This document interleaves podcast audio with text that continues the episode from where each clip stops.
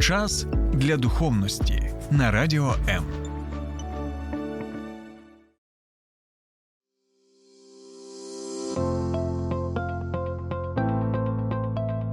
Є погляд об'єктивний, є погляд суб'єктивний, а є біблійний погляд. В ефірі програма Біблійний погляд на радіо М. Друзі, всім привіт! Е, це програма Біблійний погляд. Е, мене звати Дмитро Остапенко. Е, поряд зі мною єпископ Микола Савчук. І сьогодні ми будемо говорити про життєвий баланс, тому що життя сучасної людини воно наповнено різноманітними завданнями, проектами. В людини є і робота, і сім'я, в когось є служіння, різноманітні ідеї. І ми сьогодні поговоримо про те, як можна знаходити все ж таки той баланс і знаходити, можливо, десь час для себе, для друзів. для для е, своєї роботи, сім'ї, і спробуємо побачити якісь інструменти, підказки, які будуть допомагати нам е, будувати сьогодні своє життя. Пастор Микола, підкажіть, будь ласка, е, які от особисто от ви як ви ставитесь взагалі до ідеї життєвого балансу? Чи вважаєте ви, що сьогодні людині потрібно розвиватися там в дуже різноманітних сферах, чи можливо там треба тримати фокус своєї уваги там на якісь основні речі, там одну, дві сфери обрати, тому що дуже різні погляди на це питання? Якщо ми дивимося на те, якою Бог створив людину, то ми бачимо, що ми створені збалансованими. Бог е, так розмістився в нашому тілі, що ми можемо рухатися, ми можемо ходити на двох ногах. Ми можемо водночас в одному організмі поєднувати роботу багатьох систем, які не заважають одна одній, але е, навпаки допомагають одна одній. І є системи, які працюють е, незримо, невидимо. Ми навіть не звертаємо на них увагу, але вони працюють. І ніхто не думає, от би зробити наступний подих, от би зробити е, наступний удар серця. Серце просто стукає. Е, наш організм просто дихає, кажуть, в середньому 18 разів за хвилину. Е, ніхто не контролює якихось спонтанних реакцій. Вони відбуваються самі по собі, і все це в комплексі разом створює картину роботи нашого організму. Так от, якщо Бог таким створив наш організм збалансованим, інтегрованим, е, комплексним, цілісним, з масою різних взаємодій, з тими речами, які відбуваються свідомо, а якісь відбуваються спонтанно. Те ж саме актуально і до інших сфер нашого життя. Є багато речей, які в нашому житті мають взаємодіяти співпрацювати, десь перетинатися, десь взаємодіяти одна з одною, і е, все це разом може створювати, власне кажучи, картину е, цілісну з багатьох компонентів, таку своєрідну мозаїку е, із різних сфер. Інтересів, та де є робота і є відпочинок, де є е, професійна реалізація, і є якісь хобі, е, де є стосунки з сім'єю, і стосунки з друзями, Е, де все дуже різнобарвно, багатогранно і при цьому прекрасно. А яким от сферам свого життя ви сьогодні так приділяєте найбільше часу, так би мовити? Ну, напевно, в першу чергу, це е, моя професійна діяльність, яка в даному випадку накладається і співпадає разом із моїм служінням, тому що як священнослужитель мені доводиться мати справу із Е, людьми в першу чергу, із людськими потребами, із людськими болями, із людськими радощами, в тому числі. І відповідно, так як це є моєю роботою, і при цьому моїм служінням, це займає е, головну частину мого дня. Але окрім того, що я є е, служитель, окрім того, що я є пастором, я є батьком, я є чоловіком, я є другом я є сином для своїх батьків. І цей перелік можна продовжувати. Ми маємо різні соціальні ролі. І всі вони в одній особі кожного з нас е, І людина не має бути однобокою, вона може бути багатогранною. Кажуть, що у діамантів чим більше граней, і чим, е, е, скажімо, краще кожна із них виблискує, тим дорогоцінніший цей камінь, тим тим більше він має коштовність. Він не є пласким він є об'ємним. І тим більше об'ємним і е, різнобарвним може бути наше життя. От е, ви зазначили, що у вас е, велику частину вашого життя займає ваша і робота, і служіння.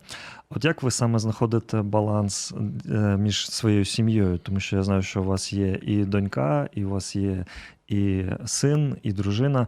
Як ви балансуєте між тим, що з одного боку є багато людей, які претендують на вашу увагу в рамках церкви, і багато завдань різних проєктів, а з іншого боку, сім'я і дуже багато, мабуть, теж часу займає. Я керуюся, як правило, е, двома такими напрямками, е, які можуть комусь знадобитися або допомогти. Перший напрямок це той факт, що е, в житті є різні сезони, і на різних сезонах, на різних етапах потрібно робити інколи акценти для цілого періоду свого життя. Для прикладу, якщо сім'я тільки одружилася, то очевидно, що вони мають приділити більше часу побудові стосунків один з одним. І в Біблії навіть написано у випадку в біблійні часи, коли починалася навіть війна, а чоловік і дружина тільки одружилися, е, чоловіка не забирали на війну. У наші часи інші діють закони, але в біблійні часи у стародавньому Ізраїлі було так.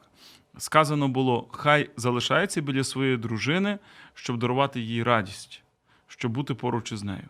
Чому? Бо на першому етапі, коли сім'я тільки формується, дуже важливо закласти е, фундамент, дуже важливо вибудувати взаємостосунки, навчитися розуміти один одного, навчитися е, відчувати один одного. І потім якісь речі вже відбуваються на автоматизмі. Тому спочатку потрібно створити правильний прецедент, закласти правильну модель. І на старті, очевидно, що потрібно уділити більше часу сім'ї. Саме тому є таке поняття, як медовий місяць і так далі. І е, звісно, що часом мед з'їдають, бджоли залишаються, але тим не менше цей період він, він має свій сенс. Я часто кажу молодим парам перед одруженням.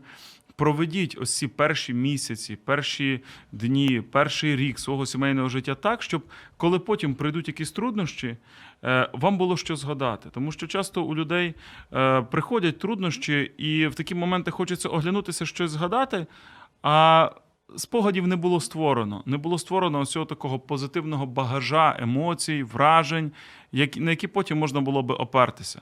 Тому, перш за все, є сезони. Є сезон, що, який потрібно е, сфокусуватися на сім'ї. Є сезон, коли потрібно сфокусуватися на роботі. Наприклад, коли людина приходить на нове місце роботи, то очевидно, що перші місяці вона буде більше сфокусована на роботі, бо їй треба себе зарекомендувати. Є сезони, коли треба сфокусуватися на бізнесі. Коли запускається новий бізнес, його не можна запустити е, просто, як то кажуть, опустивши рукава. Потрібно туди вкластися, потрібно приділити цьому увагу. Є час на серйозне навчання. Є час для того, щоб е, е, на чомусь е, приділяти чомусь більше уваги, ніж би, можливо, у, іншому сезоні і на іншому періоді життя.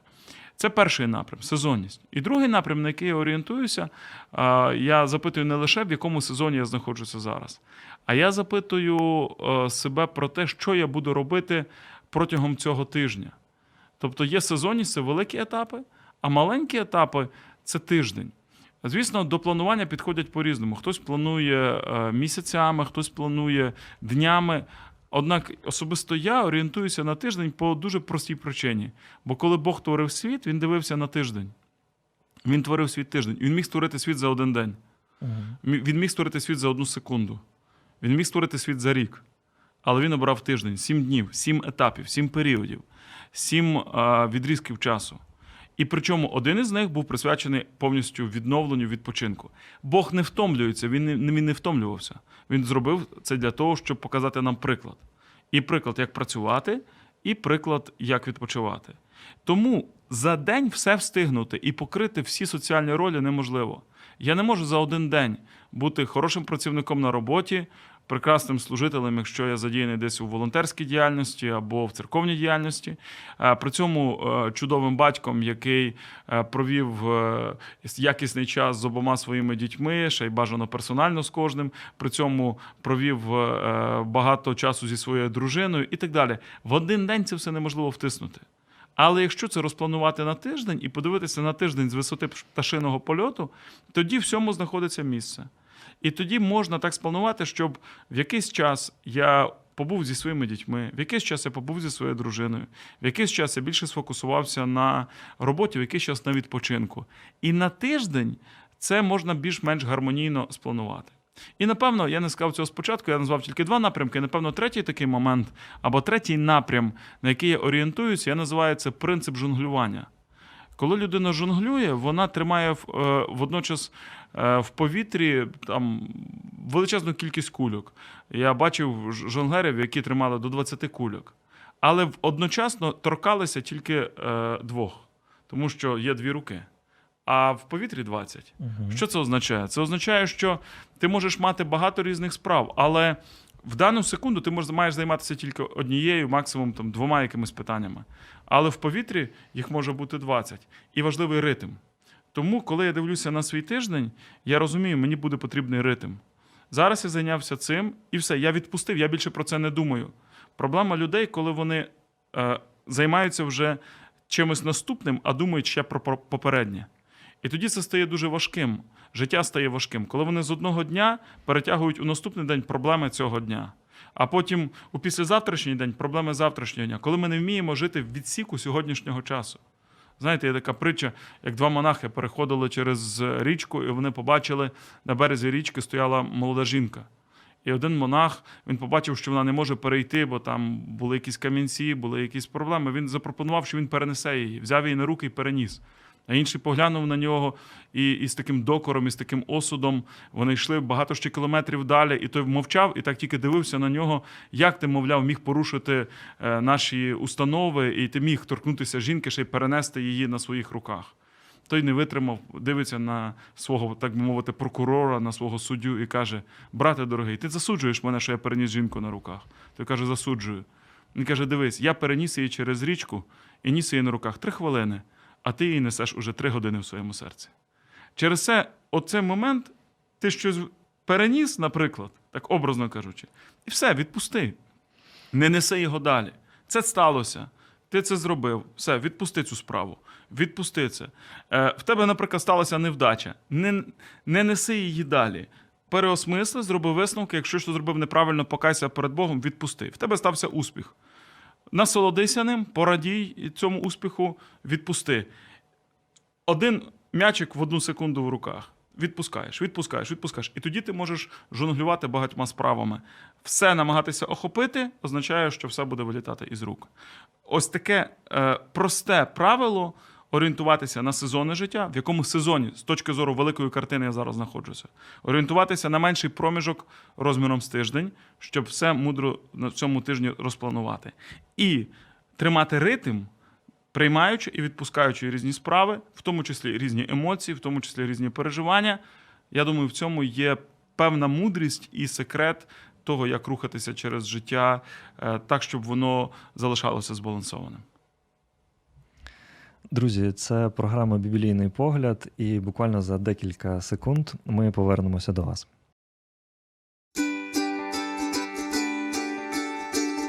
Слухай радіо М на fm хвилях. Київ 89 та 4 FM. Запоріжжя 88 та 8 FM. Кременчук 97 та 9 FM. Слов'янськ, Краматорськ, Дружківка, Костянтинівка, Лиман на частоті 87 та 5 FM. Місто Мар'їнка 89 та 8 FM. Покровськ 103 та 7 FM. Щастя 102 і 3 FM. Гірник 105 і 5 FM. Одеська область, Миколаївка 101 та 7 FM. Радіо М. Ми тут заради тебе. Друзі, вітаю вас знову. Це програма Біблійний погляд, і ми продовжуємо е, наше спілкування. Ми сьогодні говоримо про е, життєвий баланс. Е, Пастор Микола, я інколи чув від е, жінок, вони кажуть, що ми там домовилися з чоловіком про певний період часу, коли він або будує там якусь свою кар'єру, свою роботу, або служіння, або ще щось.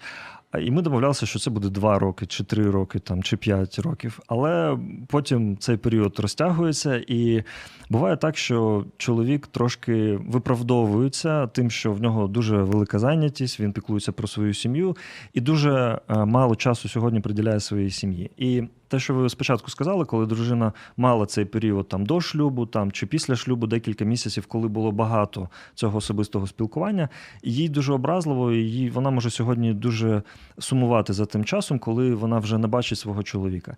І з одного боку, чоловік каже, що я це все роблю заради сім'ї, заради того, щоб забезпечити свою сім'ю, щоб в мене діти мали те, чого я не мав. А з іншого боку, сьогодні його дружина може не відчувати від нього такого уваги. Де знайти той баланс, коли, наприклад, з одного боку чоловік хоче забезпечити свою сім'ю дуже добре, а з іншого боку, він має знаходити час для своєї дружини. Якщо чоловік е, чує такі слова від своєї дружини, то скоріше за все балансу вже немає. Скоріше за все, що він вже почав впадати в певну крайність, і навіть той сезон, який він, начебто, націлився на рішення якогось питання, він е, потребує певних коректив і певного регулювання на ходу. Тому що очевидно, що, наприклад, вкластися там в свою справу, чи вкластися в бізнес, чи розвинутися кар'єрно, це не означає, що при цьому сім'я має бути занедбана, закинута, і е, дружина має забути, як її чоловік виглядає, а діти е, забути е, знати тата тільки по фотографіям, які стоять в квартирі.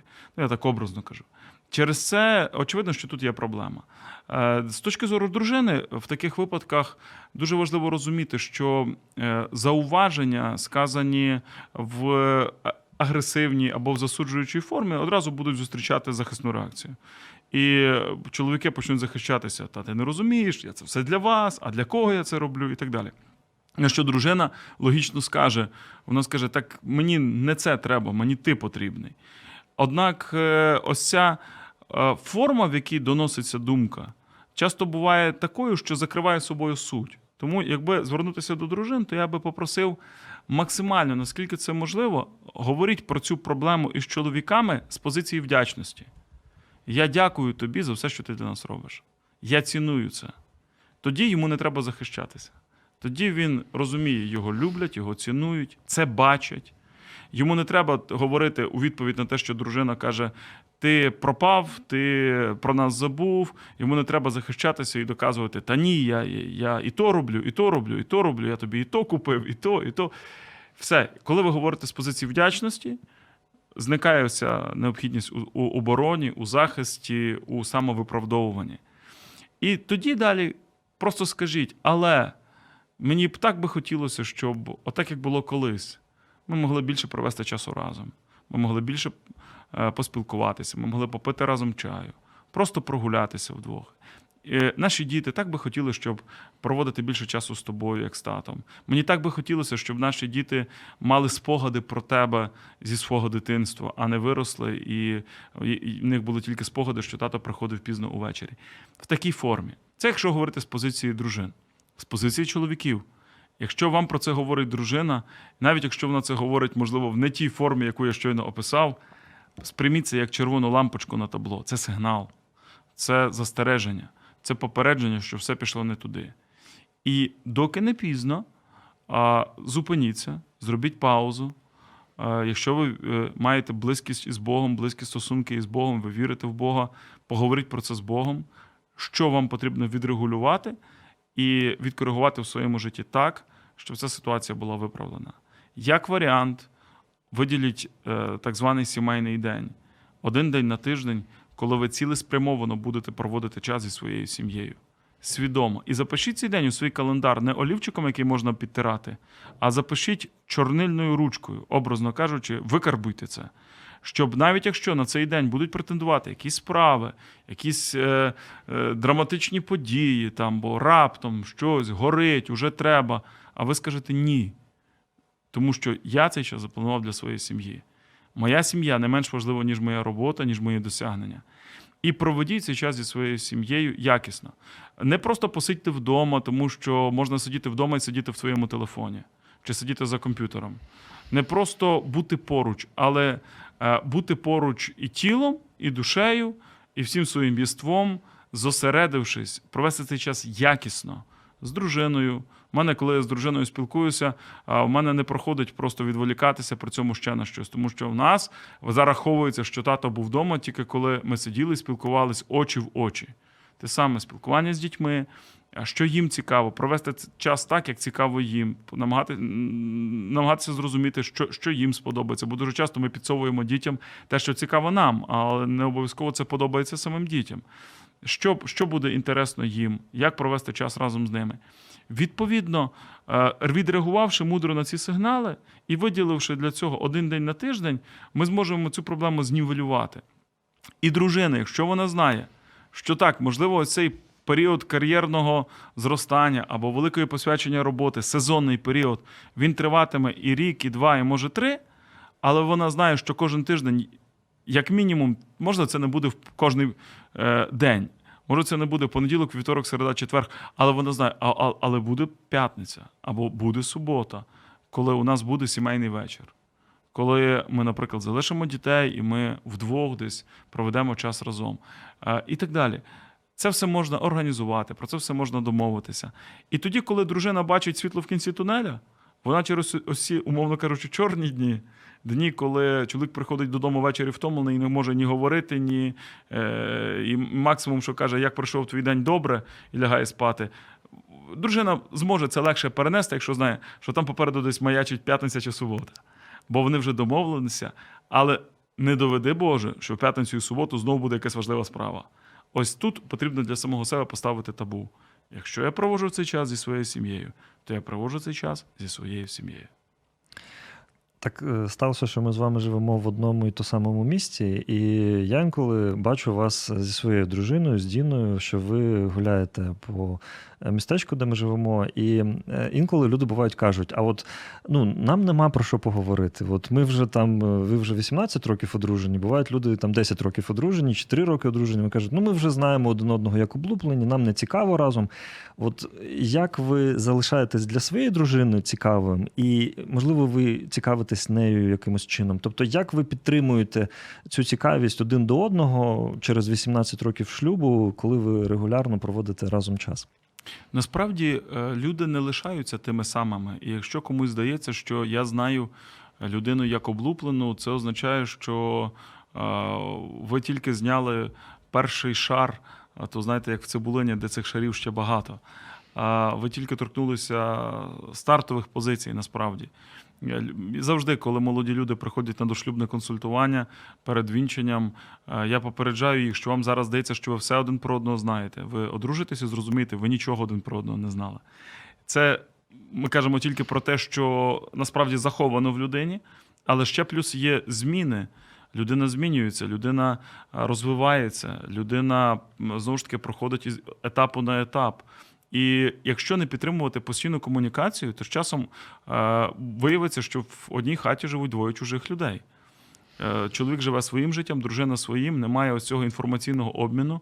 Вони не знають, що відбувається в душі, в серці, в думках один одного. І в, у підсумку це люди, які кожен живе в своїй бульбашці, в своєму світі. Поки ще є діти, є про що балакати. Діти виросли, і в результаті е, опинилися два незнайомці. Через це тут є такий е, обоюдний процес. З одного боку, ми постійно спілкуючись, відстежуємо зміни один в одному, ми ділимося думками, переживаннями. І з іншого, чим більше ми це робимо, тим цікавіше нам стає спілкуватися. Тому, якщо спілкування десь зійшло на нівець, і вам здається, що інша людина не цікава, це означає, що треба просто піти глибше. І попробувати глибше йти треба не з того, ну розкажи мені щось. Е, ну, давай, почни зі мною говорити. Ні, ні, це не працює. Починати завжди треба самого себе. Це принцип, який е, актуальний і у відносинах з людьми, і у відносинах з Богом. Якщо ми говоримо про людей і у відносинах з друзями, і у відносинах з чоловіком, з дружиною, і у відносинах з дітьми. Якщо я хочу, щоб мені відкривалися, я відкриваюся першим. Що зробив Бог?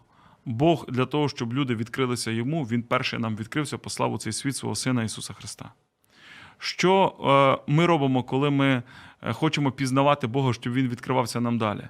Ми в молитві відкриваємося перед Ним, і чим більше ти відкрився перед Богом, тим більше ти потім отримаєш відкриттів від Нього і зрозумієш Його. Е, в відносинах з друзями. Я хотів би, щоб друзі мали до мене щире відкрите ставлення. Біблія каже: хто хоче мати друзів, хай сам буде дружелюбним. Я починаю відкриватися друзям. Звісно, до певної міри відкриватися, але все одно демонструвати щирість, демонстру- демонструвати доброту, демонструвати щедрість. Я рано чи пізно це пожну у відповідь. У відносинах з дружиною. Я відкриваю своє серце, я ділюся своїми думками, я е, розповідаю, що відбувається в моєму житті. І відповідно вона починає спілкуватися у відповідь. До речі, жінки до цього, як правило, більш схильні. Це чоловікам важче десь, десь відкритися, десь поділитися. Але якщо між нами є ось така відкритість і немає якихось таємниць і секретів, чогось такого, що я а, не хочу, не можу, не буду розповідати своїй дружині, то чим більше цієї відкритості, тим більше і єдності, тим більше і близькості. Друзі, це програма Біблійний погляд, і буквально за декілька хвилин ми повернемося в студію і поговоримо про е, наступні сфери життя, які ми ще сьогодні не зач- не встигли зачепити.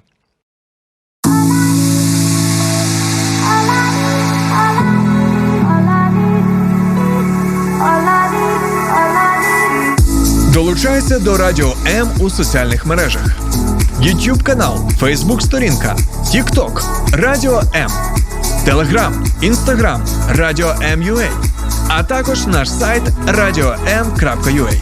Радіо М це все, що тобі потрібно.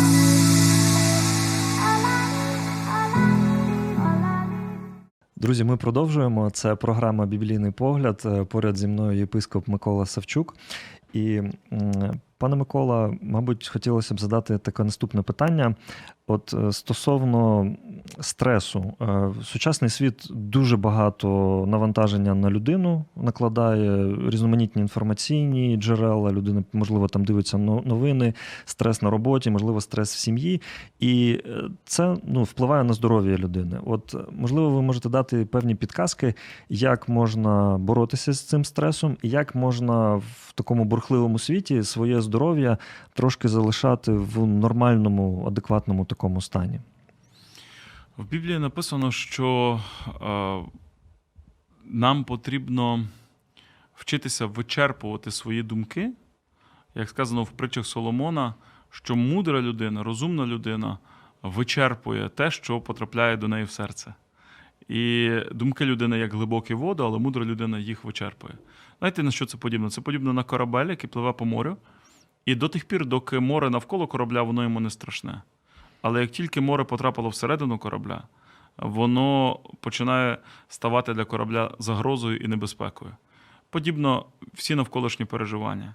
До тих пір, доки вони зовні, вони нам не загрожують. Тільки коли вони потрапили всередину, вони починають тягнути нас на дно.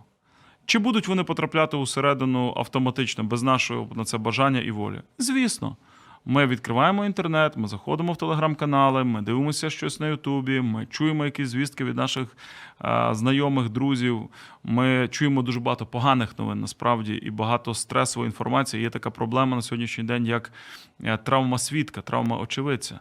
Адже раніше людина могла стати свідком якоїсь трагічної події, тільки будучи безпосередньо на місці. Сьогодні ми через інтернет бачимо це на відстані, і е, ми бачимо понівечені тіла, ми бачимо зруйновані будинки, ми бачимо багато горя і біди. І коли це потрапляє всередину себе, наступним етапом стоїть питання, що з цим робити. Так от Біблія каже, це потрібно вичерпувати. Стрес не можна накопичувати. Його потрібно брати і, знову ж таки, користуючись біблійною термінологією, виливати перед Богом. І для цього е, ми маємо молитву. Е, в якійсь мірі молитва має психотерапевтичну дію. Коли ми виговорюємося перед Богом, ми в цей момент вивільняємо те, що є в нашому серці. Я вам скажу так: люди сьогодні за сеанс до психотерапевта платять великі гроші, просто за те, щоб їх хтось послухав. Але Бог готовий слухати людину 24 на 7. Ти можеш прийти до нього, і те, що накопичилось на душі, те, що ти відчуваєш, тебе вже гнітить, тебе тисне, тебе давить, вивільнити. В псалмах Давида ми бачимо не один і не два рази, коли він розказує Богові такі речі, які б, якби я був редактором Біблії, напевне, я би з точки зору правильності не допустив би. Він говорить Богові про свої емоції, він говорить про свій біль, він говорить про свою ненависть, він говорить про свій гнів. Але він про це все говорить Богові. І коли він вивільняє своє серце, практично кожен із подібних псалмів закінчується якимось радісним проголошенням. Він говорить: Дякую тобі, Боже, благословляю тебе, повіки милість твоя. Тобто він виливає аж до тих пір, доки не може прийти до такого, скажімо, життєутверджуючого висновку. Щось подібне треба робити нам і робити регулярно. І чим частіше накривають хвилі, тим частіше треба зупинятися і розбиратися зі своїм серцем і з тим стресом, який туди потрапив. Така тематика, як розвиток особистості, розвиток людини. Тобто є люди, які працюють на роботі, і вони вже там 8 годин втомлюються. Вони повертаються додому, діти, дружина, певні можуть бути хатні обов'язки, щось допомогти трошки. І от е, чи ви вважаєте, потрібно знаходити якийсь час для того, щоб можливо подивитися щось нове в інтернеті, почитати нову книжку, дізнатися щось нове, можливо, поспілкуватися з більш досвідченою людиною? Чи розвиток є необхідною сьогодні складовою для збалансованого життя людини? Ну, звісно, що кожна людина вона має розвиватися, не стояти на місці, докладати зусилля, читати книги, дивитися пізнавальне відео. Тоді як на практиці, коли ти втомлений, тобі хочеться не дивитися пізнавальне відео, а дивитися Поспати. щось, що дає тобі е, можливість відволіктися. Просто скролити, як то кажуть, е, стрічку, або подивитися щось розважальне, що викличе в тебе посмішку і так далі. І е, з одного боку, я не хотів би тут виглядати е, таким моралістом, який би сказав: О, послухайте, ви дарма витрачаєте час. Час, витрачений на відпочинок, це не дарма витрачений час. Нам потрібно робити те, що підзаряджає наші емоційні батарейки. Інакше вони розряджаються і гаснуть. Відповідно, потрібно знайти те, що тебе підзаряджає. І якщо людину підзаряджає щось позитивне, що вона там подивиться в інтернеті, десь відволічеться, десь розважиться, якийсь фільм. А, звісно, ну, ми говоримо про щось е, таке, що є нормальним, пристойним, адекватним. Якщо людину е, там в неї є якесь хобі, вона там просто, можливо, в мене є друзі, чоловіки, хлопці, які для того, щоб відволіктися, вони скролять, е, які машини там нові випустили, або просто навіть заходять на сайти, де продаються автомобілі, розглядають їх, і це для них вже є таким моральним відпочинком. Е, Це нормально. Хай буде ця одушина, хай буде те, що можливо не несе тобі великого збудування, користі і розвитку. В кінці кінців ми не роботи. Ми не можемо весь час жити в такому режимі а, всього виключно е, корисного, правильного і е, того, що приносить е, якийсь, якийсь е, результат тут і зараз. Є моменти пауз, є моменти відпочинку. Проблема, коли ці моменти стають надмірними. Як недавно я почув цю фразу, хоча насправді вона доволі давня і відома, що все є ліками і все є отрутою. Питання тільки в дозуванні і в доречності. Тому е, відпочинок є корисним до тих пір, доки він не надмірний. Робота є корисною до тих пір, доки вона не надмірна. І якщо вже говорити про питання розвитку, повертаючись тепер до питання розвитку, то розвиток повинен бути цілеспрямованим, так само, як цілеспрямованим має бути і відпочинок, і всі інші сфери життя. Тому, якщо людина вона хоче займатися самоосвітою чи саморозвитком, вона просто має запланувати до цього, для цього час. І якщо вона запланує цей час, то він має бути для неї а, на той момент пріоритетним, але потім обов'язково це треба чимось компенсувати.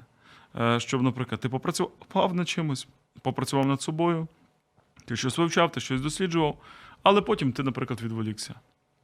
Потім ти знову попрацював, потім ти знову відволікся. Колись я ніколи не забуду, як мій вчитель в музичній школі, він час мені говорив: не грай на гітарі 2-3 години підряд. Це буде тільки шкодити тобі. Ти сів вчити уроки, в тебе є на завтра 5 домашніх завдань. Зробив домашнє завдання, пограй 15 хвилин на гітарі ту п'єсу, яку ми тобі задали. Після цього зроби наступний урок, знов пограй 15 хвилин на гітарі. Зробив наступний урок, знов пограй. Роби паузи. Е, Створюй е, різноманітність. Тому що тоді мозок відпочиває, він переключається, і ти повертаєшся назад вже трошечки з іншим усвідомленням. Через це ти попрацював, нема нічого страшного, відволічися на соціальні мережі, відволічися там, подивися щось на ютубчику, нормально.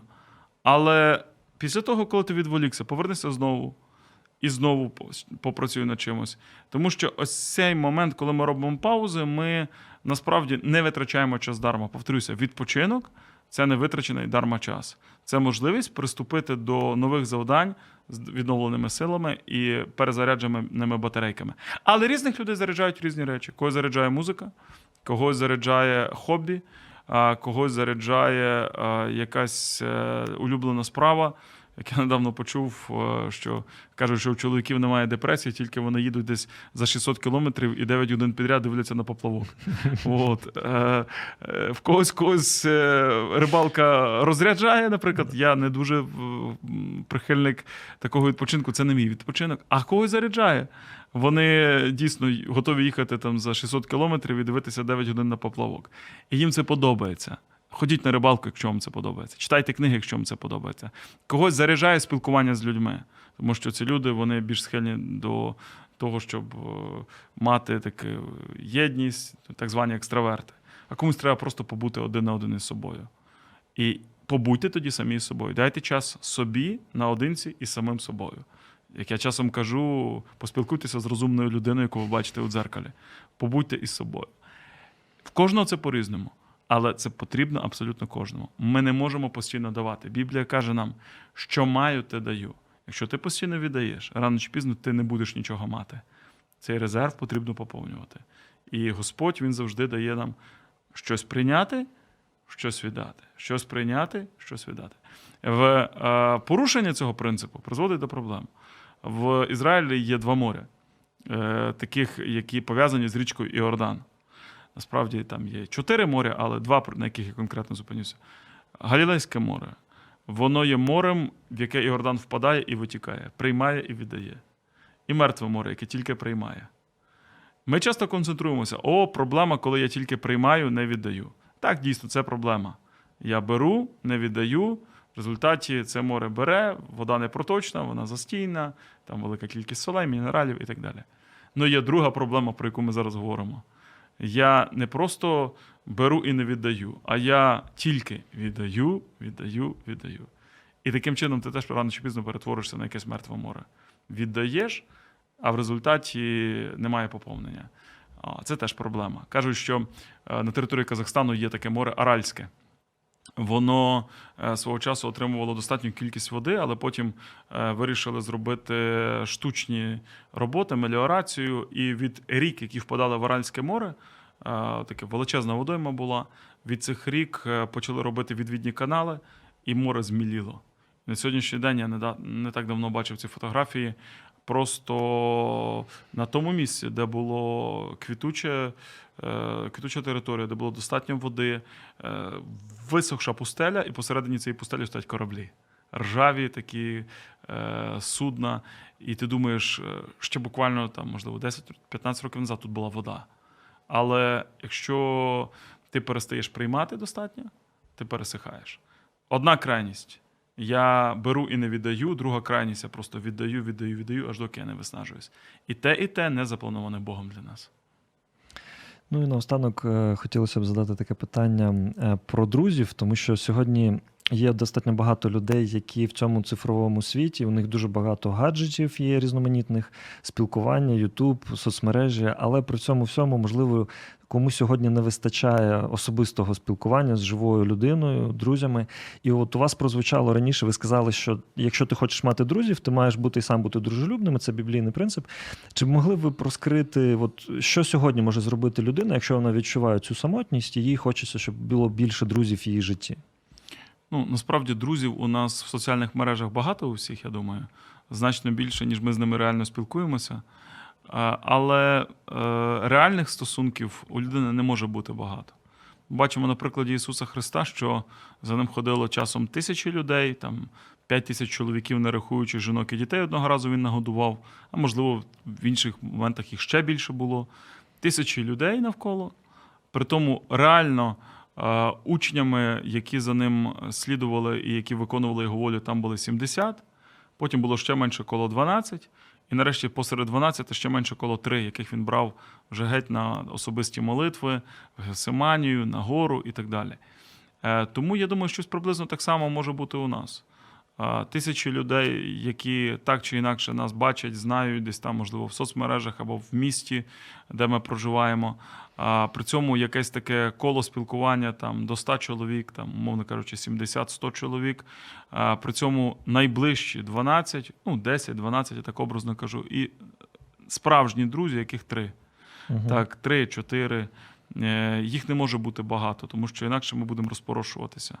Через це е, життя покаже, хто з нами буде на, на життєвому шляху другом на все життя, а хтось буде на короткий період часу. Це потрібно сприймати нормально. Не потрібно розчаровуватися, якщо з якимись людьми відносини охололи, або якісь люди перестали там запрошувати нас в гості чи з нами спілкуватися. Може, це були друзі на сезон. Давайте дякувати їм за цей сезон.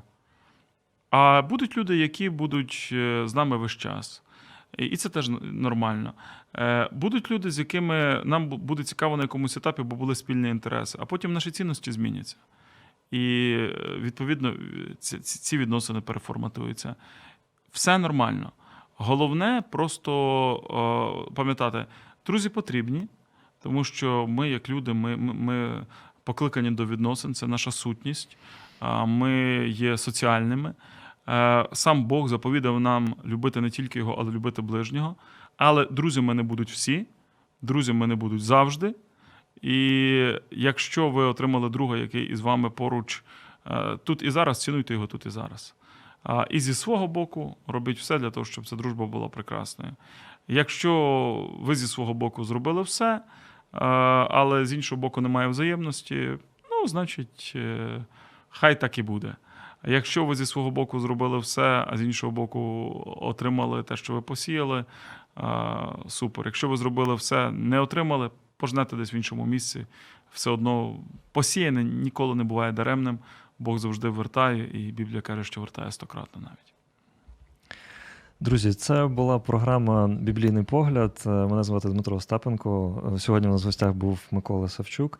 І сподіваємося, ці поради допоможуть вам привести своє життя трошки в кращий баланс. Почуємося на хвилях Радіо М.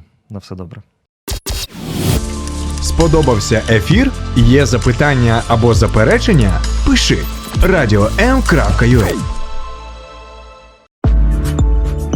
Час для духовності на радіо М.